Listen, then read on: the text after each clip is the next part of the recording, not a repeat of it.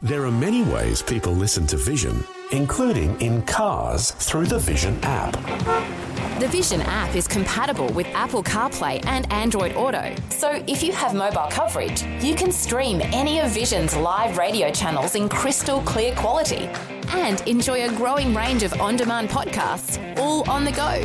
There are other ways to connect your phone to your vehicle's speakers too.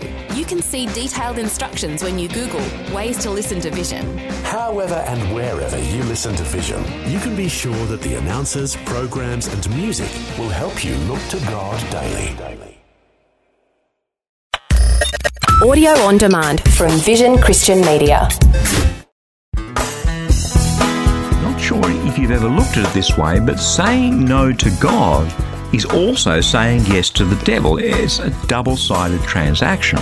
And when it comes to overcoming stubborn sin, the sort that keeps coming back again and again, it turns out that the secret is in understanding that double-sided transaction. Hi, I'm Berni Dymet. Great to be back with you again. Today we're going to take another look at the stubborn sin in your life from a different perspective. I was never much of an accountant, but I do remember learning about double-entry bookkeeping systems. They were really important in manual accounting systems in particular because they provided a double check to make sure that the accounts balanced. Basically, here's how it works. Every financial transaction in the accounts has two entries, hence the name double entry, a credit entry and a debit entry. And the whole point of that was the double entry provided a double check. And it's not just in accounting that we find this approach, you find it in physics too. Newton's third law says that every action has an equal and opposite reaction. In other words, when a first body exerts a force on a second body, the second body exerts a force on the first body equal in size but opposite in direction. Maybe that's something we all learned at school. And it's not just in accounting and physics that we see this two-sided approach to life. We also find it in the spiritual dimension. Absolutely we do. Every spiritual transaction has two sides to it. Every spiritual action in one direction creates an equal and opposite reaction in the other direction. So what's the point? Well, in this double-sided mystery lies our rubber-hits-the-road solution to overcoming stubborn sin, which is what we're talking about this week on the program. And what a powerful solution it is. So far this week on the program, we've seen that each one of us finds ourselves with at least one stubborn sin that we can't seem to overcome. It's so different for each one of us. Anger, temper, sexuality, greed, self-esteem, pride, the list goes on. And somehow it just defeats us each time. But whilst sin is common, it's not normal. And God's intention is to set us free from that sin, no matter how stubborn it's been to move in our lives. And it's not only his intention, it's his plan and it's his will, and it's something that he does by his divine power. Yesterday we looked at this particular passage, Second Corinthians chapter ten, verses four and five. The weapons of our warfare are not merely human, but they have divine power to destroy strongholds. We destroy arguments and every proud obstacle raised up against the knowledge of God, and we take every thought captive to obey Christ. Every proud obstacle in our hearts that sets itself up against the knowledge of God, and that's what the strongholds are that the Apostle Paul's talking about here, can be destroyed not by human weapons of warfare, but by the weapons of warfare that have divine power, God's divine power. And it's a power that God delights in exerting right in the moment of our weakness. So it's his power and not our strength that overcomes our sin. Here's Paul again. We looked at this again yesterday too. Second Corinthians chapter twelve, verses seven to nine. To keep me from being too elated, a thorn was given me in my flesh, a messenger of Satan to torment me, to keep me from being too elated. Three times I appealed to the Lord about this, that it would leave me. But he said to me, my grace is sufficient for you, for power is made perfect in weakness. So, writes Paul, I will boast all the more gladly of my weaknesses, so that the power of Christ may dwell in me.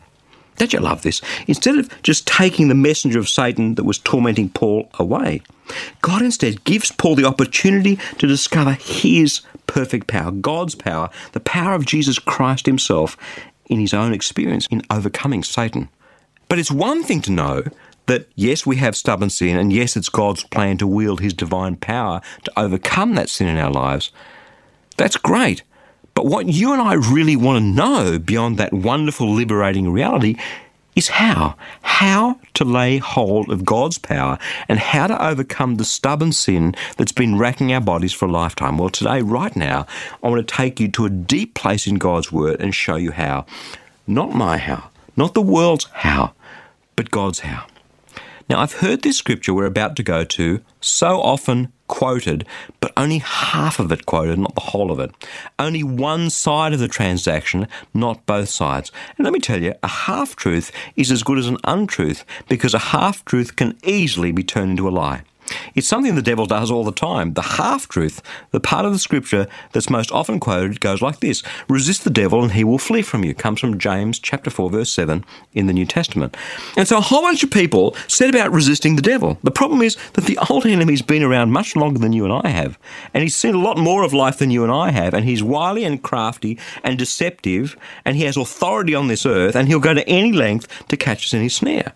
He'll wait till the most opportune time, until we're tired or weak or distracted or frustrated or all of the above, and then he'll pounce. Writes Peter in First Peter chapter five, verse eight, like a roaring lion, your adversary the devil prowls around looking for someone to devour. Lions wait in the long grass until they see a weak animal or a young animal or a slow animal separated from the pack, and then they pounce on their prey when the time is opportune. That's the devil. He's the same way.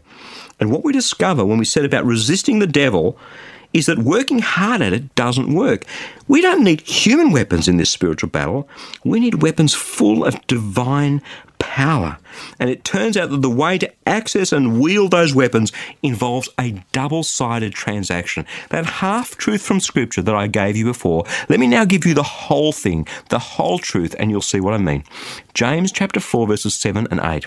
Submit yourselves therefore to God. Resist the devil and he will flee from you.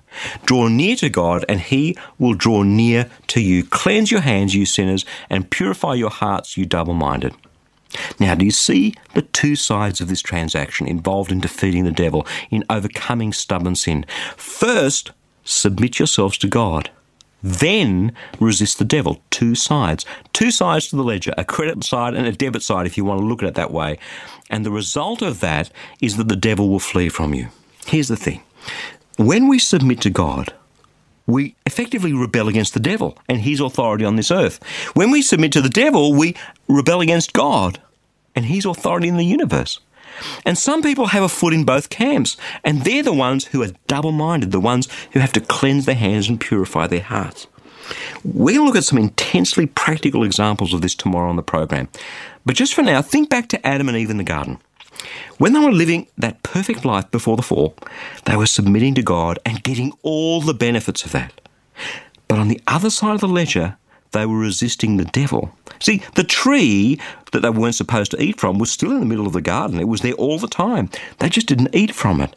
So they lived in the benefit of God's blessing. But the moment they submitted to the devil, and on the other side of the ledger, they resisted God. They rebelled against God. In that very first terrible, double-sided act of rebellion, they lost all the benefits of God's blessing. Submission to God equals rejecting the devil. Submission to the devil equals rejecting God. And in this double-sided transaction lies the practical truth of overcoming stubborn sin. If we try to do that by resisting the devil, if we try to do that by working hard at not sinning, that's a half-truth, and it won't work. The answer is first to submit to God, to draw near to him, because in so doing, he will draw near to us. And since he's the one with the power, he's the one with the weapons of the warfare that have divine power, the first thing we need to do is to submit ourselves to him, to draw close to him, and then resisting the devil is what flows out of that. And then resisting the devil actually works.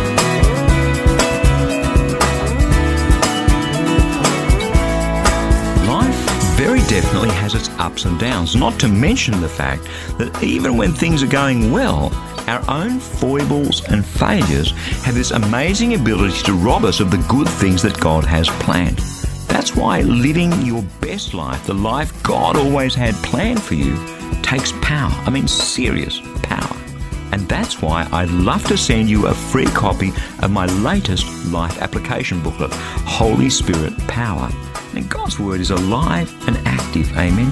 So I'm praying that He'll help you lay hold of the incredible power that He has ready and waiting for you, the power to be all that He made you to be through this booklet. You can request your free copy right now.